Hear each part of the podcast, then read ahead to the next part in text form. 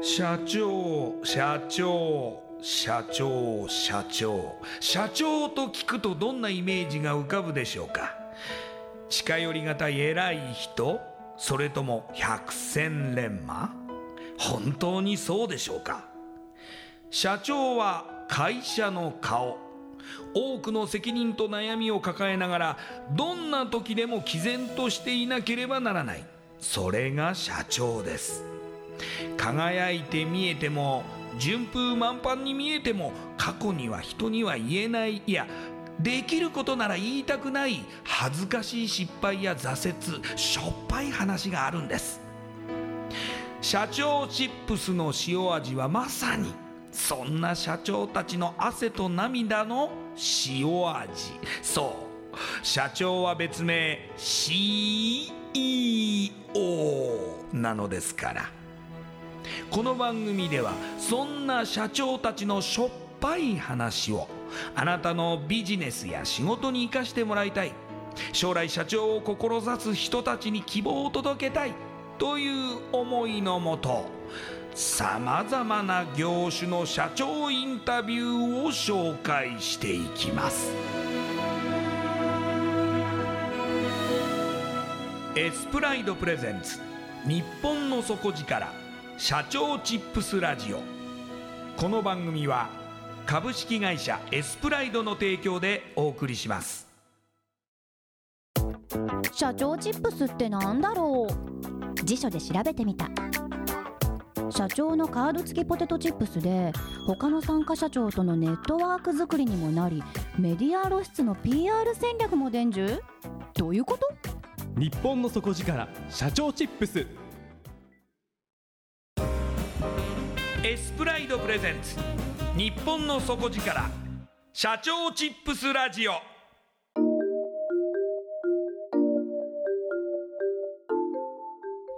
エスプライドプレゼンツ日本の底力社長チップスラジオ。こんばんは。社長応援ナビゲーターの西川真理子です。今夜のゲストは株式会社あなたの幸せが私の幸せ。代表取締役栗原志功さんです。栗原社長よろしくお願いします。はいお願いいたします。あのもう本当にあの第一印象のインパクトがですね、うん、強すぎてはいよく言われますかね。そうですね。ただもう自分慣れちゃってるので。そうなんですか、はい、もう今日もなんかもうあのジャケットもバラがついて、はい、あの華やかですしね、あの蝶ネクタイも虹色ですし、はい、虹メガネの縁も銀色ですし、そうですね。もうガチャガチャしちゃって何が何だかわかんないもうひげもですね、サンタクロース並みに長くて、そうなんです。しかも金髪なんですね。はい。これサンタクロースなんですよ。あ、サンタクロースなんですか？はい、12月はまるまる1か月サンタで生活してまして、はい、12月1日から、はい、今年あ去年は29日まで毎日サンタクロースの格好でプレゼント配りながら歩いてます。はい、はい、あサンタってことですね。サンタです。何か。いやもう本当に今日は何からお話を伺おうかということで楽しみにしていますので、はい、この後じっくり伺っていきたいと思いますではまずはじめに私の方から栗原さんのプロフィールご紹介させてください栗原さんは埼玉県熊谷ご出身です。21歳で携帯電話の路上販売をスタートし起業。健康ランドに7年間寝泊まりしその後電化製品がない暮らしを3年過ごしつつ携帯電話販売宇宙一を何度も獲得されます。現在経営する会社は介護携帯電話お掃除障害者就労支援など12社で従業員数は1300人売上は100億円を突破しています。また30歳を過ぎて青山学院大学に入学され40歳を過ぎてからは慶應義塾大学大学院に入学。現在は慶應義塾大学と福岡大学で講師も務めていらっしゃいます。そして世界中の人々を幸せにするために幸福学を研究され世界の幸せを知ろうと世界4州80カ国を訪問されています。それではこの後栗原社長の汗と涙の塩味エピソードに迫っていきましょう。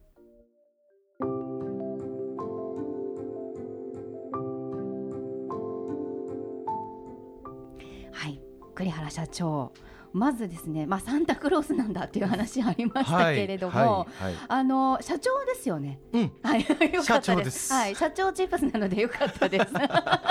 確認させていただきましたけど、はい、あの21歳でまず携帯電話の路上販売をスタートされているということで、はい、これなぜこの携帯電話販売しようと思われたんですか？えっ、ー、とね、たまたまたまたま。です、はい、そこがスタートであ意外と楽しいよねと、うんうん、えこんなに喜んでくれるんだってのが正直なところで、はい、あのまあ、お金が儲かって嬉しいというよりもそんなことはほとんどなくってお客様が「ありがとう」とか言ってくれるのが超やみつきになっちゃって。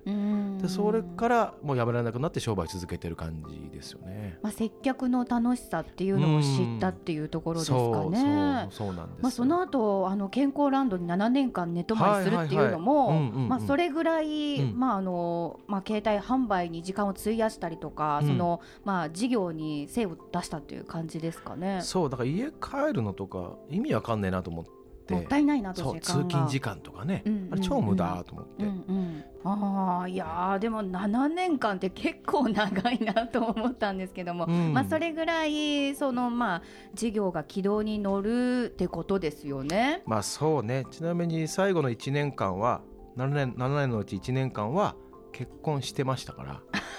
え 健康ランドで結婚したんですか？そうなんですよ。これね超不思議。あのどういうことで結婚しました。えっ、ー、と披露宴終わります、はい、で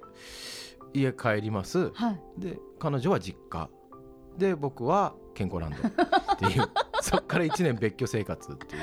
あじゃあもう結婚したのに、はい、ご自身は健康ランドに寝泊まりするっていうのはやめなかったってことですか？そうなんですよ。やっぱなんか恵まれると落ちぶれるっていう危機感があって。あだから周りの人が羨ましいって思われることやっぱしちゃいけねえっていう思いがなぜかずっとあるんですね。特に社員さんとかに。だからやっぱり常に周りから見たら大変そうねって言われるぐらいがちょうどいいと。でもそれは別に本人は全然大変と思ってなくて逆に楽しいです。その流れでまあ一緒に住むようになってからもあのー、借りた部屋でだけども一切電化製品ない暮らしを3年間やってましたんで。それはやはりその、はい、幸せになってはいけないんじゃないかっていう、まあ、幸せいやいや逆に物がない方が幸せでした。いや意外といいんですよ。物がない生活 近くなれますよ人間同士が。あいやそれはもともとあった考え方というよりはその健康ランドで過ごした7年間で生まれてきた価値観なんですかね、うんうんうん、そうですね。まあ多分そうですね。特に深く考えたってわけでもなくて自然な感じでしたね。うん。またあの結婚相手の方もすごい理解のある方なのかなと。本当ね素晴らしいんですよ思いますけれども、はい、ただその事業の方も携帯電話販売宇宙一とありますから、うん、まあ割と業績は順調だったとい。うところで、はい、現在に至ると介護そのお掃除それから障害者就労支援っていうところまで広げてらっしゃいますもんね、うんうんうん、そうですね。いろいろ広がってきましたね、うん、12社ということはまあグループ会社がいくつもあるという感じですかね。そうです。はい、はい、それはなぜそうやってこう、まあ、事業が広げてこられたんですか？あの社名を変えてから一気に広がってきたんですね。ええ、で当初はもしもん株式会社っていう短い4文字の社名で,、はい、でもしもしモンキーっていう屋号の携帯電話ショップをやっていたのでそれを省略してもしもんだったんです、はい。はい、ただそれはやっぱ社名に縛られてて、うんうん、やっぱり本業ってものが大事だみたいなちょっとステレオタイプなことを思ってて、ええ、でもそれが、えー、今から7年弱ぐらい前にえー、社名変えてあなたの幸せ私の幸せほにゃららほにゃららっていう長い社名にした時に、はいはい、ああもう幸せなんだから、はい、幸せに直結する事業だったら何やってもいいじゃないか。でそこから一気に広がったんですね。いやそうなんですよ。今社名の話が出たので、うん、いやここは本当に突っ込まざるを得ないポイントかなと思いまして言わせていただきますが、はいはい、これあれですよね。あのメディアにも取り上げられましたよね。そうですね。何度もね。長すぎる社名長すぎるですよ。大変なんです、あのー、はい。私先ほど名刺もいただきましたが、うん、株式会社あなたの幸せが私の幸せっとだけ紹介させていただいてますけど、その後に123456789行も社名が、ね、長く続いてます、ね、そうです。137文字あるんですがこれがちょうど2か月前にさらに長くなって、はい、最後にホールディングスっていうのがついて145文字になりました。増やしたんですか？はい。またなんでこんなに長い社名にしたんですか？やっぱなんかねこの思いを形にしたかったんですね、はい、あの経営理念っていうものをまあ昔の社名の時からあったんですけど、えー、それをもう一度ゼロベースで見直してみようと思って、えー考え出したらあなたの幸せが私の幸せでそれが広がっていったらいややっぱ世のため人のためだよね、うん、それがもっと広がったらやっぱ地球のためじゃね？みたいな感じで、うん、どんどん思いが溢れて長くなっちゃったんですね。うんうん、です経営理念として。はい、でこの経営理念をどうやればみんなが覚えてくれて世に広められるかなを社名にしちゃえばいいんじゃね？ということで株式会社くっつけて長い社名が出来上がったって感じです。うんうん、あの愚問かもしれませんが、うん、ちなみに栗原社長は全部覚えてらっしゃるんですか？え？うんとね、はい、えー、新人研修が毎年あります。はいはい、でその最後が社名をちゃんと覚えてるかどうかテストっていうのがあるんですよ。はい、で我々役員が聞き聞いてるんですね。はい、じゃあ言ってみろ社名って、はいはい、で言うんだけどうん多分ねざっくり合ってる。合ってるかどうか判断も難しい。難しい。ただあのそうは言っても実はね素で言うと途中で使えちゃうんですけど歌えばいけるんですよ。あ歌になってるこれちゃんと歌がつきまして振り付けもついて、えーえー、毎朝うちの朝礼ってのはみんなで輪になって踊りながら社名を歌うっていう朝礼をやっています。株式会社あなたの幸せが私の幸せ世のため人のため人類幸福みたいな、ね、ああ覚えてらっしゃいますね、そうそうそう。歌だとやっぱ歌の力ってすごいね。で CD にもしましてですね、えー、いい CD にもなってるんですか？はい。はでずっと会社内で CD かけてますから、はい、それ何が起こるかっていうとみんな覚えてくれるじゃないですか。ええ、でそうすると仕事しながら口ずさんでくれるんですよ。あなたの幸せがみたいな、うんうん、これって見方変えたら経営理念を口ずさみながら仕事してるってすごくねとか思ってこれ釈迦ブーム来るね。来るまあでもあの経営理念ってまあ通常は社名とは別ですもんね。うん、そうもったいないよね。まあ、その経営理念と社名がたまたま一緒になっている、うん、ということで、はい、あの社名を変更されてからいろんなグループ会社も増えて、うんはい、現在は12社。で従業員数は1300人と、はい、で売上100億円というところなんですけども、はい、あのー、まあ、すごく事業も順調に進んでらっしゃるようなイメージなんですが、うんうんうん、30歳で、まあ、大学に行かれて40歳過ぎて大学院に行かれてますね。うん、そうですね。それなんかこうまた改めて学び直そうと思われた何かこう理由ってあるんですか、あった。えー、っとねやっぱり社員さんがどんどん増えてきた時に、はい、あのやっぱちょっと怖くなりました。もともと路上で自分が販売をしてきたから、まあ、そういう売り方だとかそういうまあテクニックみたいなものはもういくらでも教えられるし出てくるんですけどもじゃあそれがなぜそうなっているのかとかその学問的あるいはその論理的に説明をしろって言われるとめちゃめちゃ弱かったのでぱりこうどんどん社員さんが増えてきた時にはちゃんと知識を知らんといかんと思って青学に入学をしたんです。はいだけど、えー、なんか不完全燃焼だったんです。なるほど。経営学部なんだけど、なんか昔話ばっかりしてるんですよ。うんうんうん、だってやっぱ未来を作ることやりてえなと。うん、で調べてみたらその慶応のシステムデザインマネジメントっていう大学院があってですね。ここがまあ超謎で世の中を変えるんだ。でも何やってるかよく分かんない。のに惹かれてそこに大学院は入学をしたって感じですね。その慶応の大学院では例えばどういうことを学ぶんですか、うんうん、えー、っとね、まあ、世の中の変え方。世の中の変え方？うん。はい。簡単なんですよ。え？てへ？詳しくはウェブで。どうやっていやいやいやどうやって変えるんですか、うん、その方法とか 例えばどういう授業があるとか、うん、はいまずは例えばアイディアをどうやればたくさんのアイデアが思いつくか。そしてさらにぶっ飛んだアイデアが普通の人でも出せるようになるのか。そんなことをまあいろんな手法を学んで、えー、それを組み合わせてで実際自分たちでチームを組んで、えー、プロジェクトを作り上げていくと。でも世世の中のもう今までなかったもうぶっ飛んだアイディアをそれを形にしていこうっていうことを何度も何度もやるんですね。あじゃあそのアイデアの出し方というよりは、うん、例えばアイデアがあったらそれをどう、はい、まあ、ビジネスにしていくのかとか世の中のその仕組み化していくのかとか、うんうん、そういう方法論とかそうですね。もっと言っちゃうとですねシステムデザインマネジメントって、まあ、それぞれ意味があってシステムっていうのは世の中のすべてのことってシステムでできてるよね？っていう発想なんですね。だから変えられるじゃん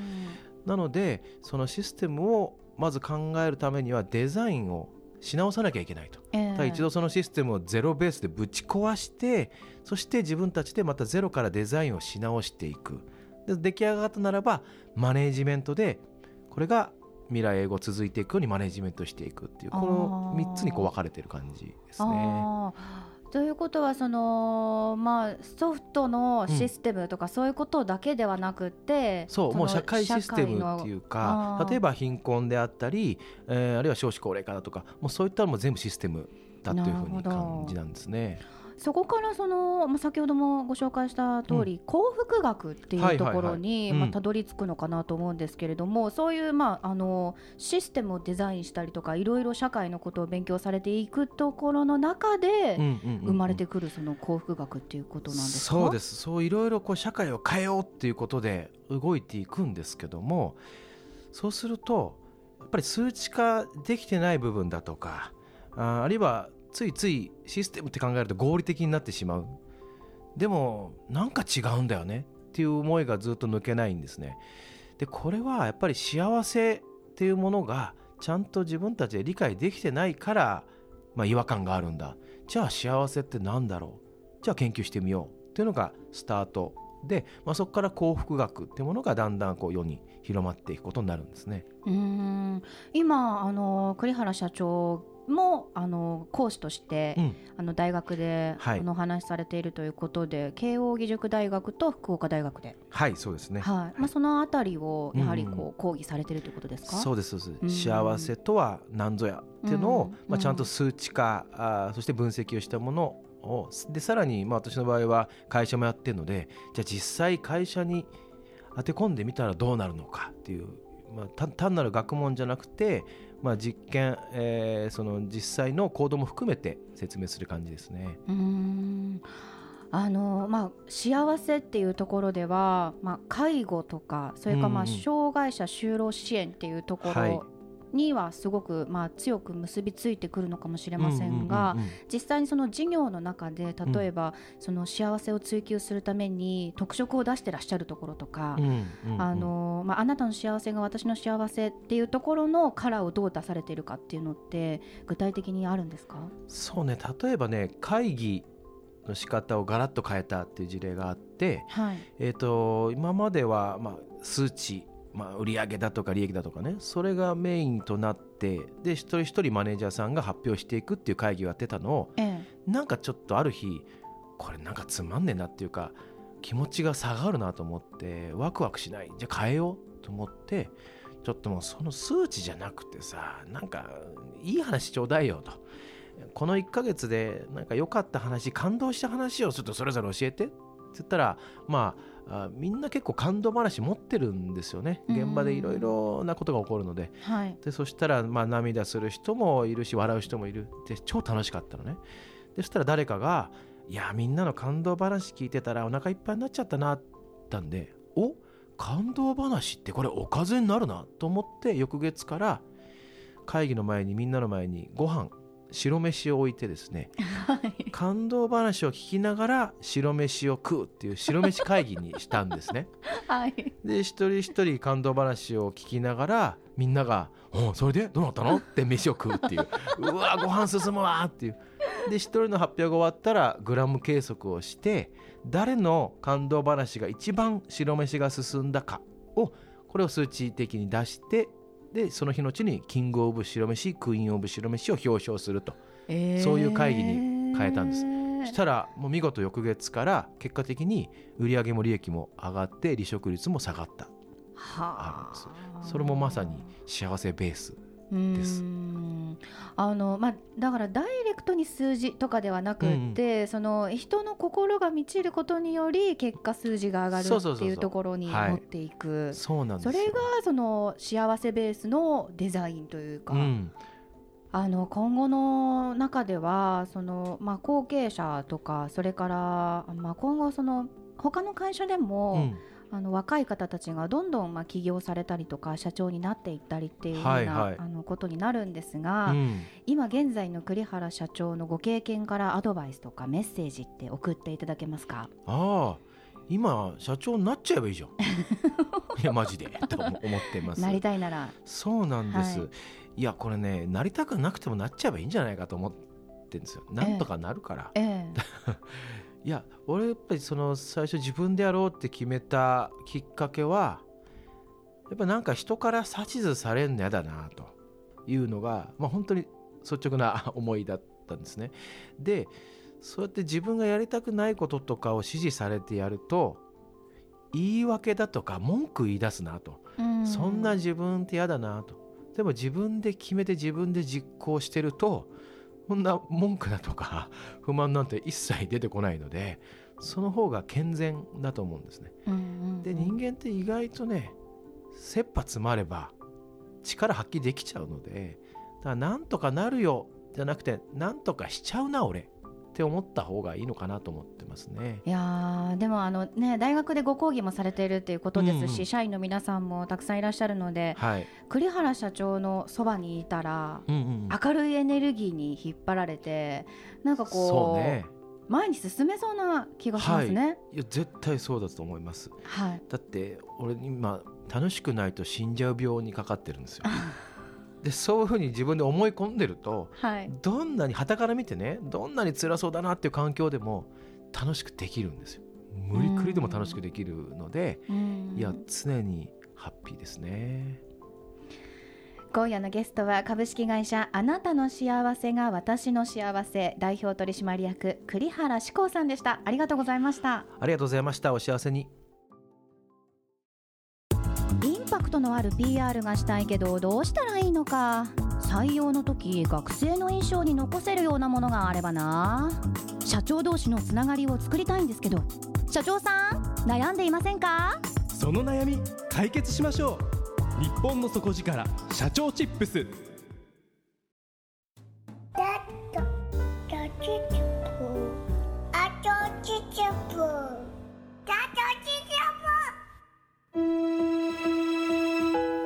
スプライドプレゼンツ日本の底力社長チップスラジオこの番組は株式会社エスプライドの提供でお送りしました。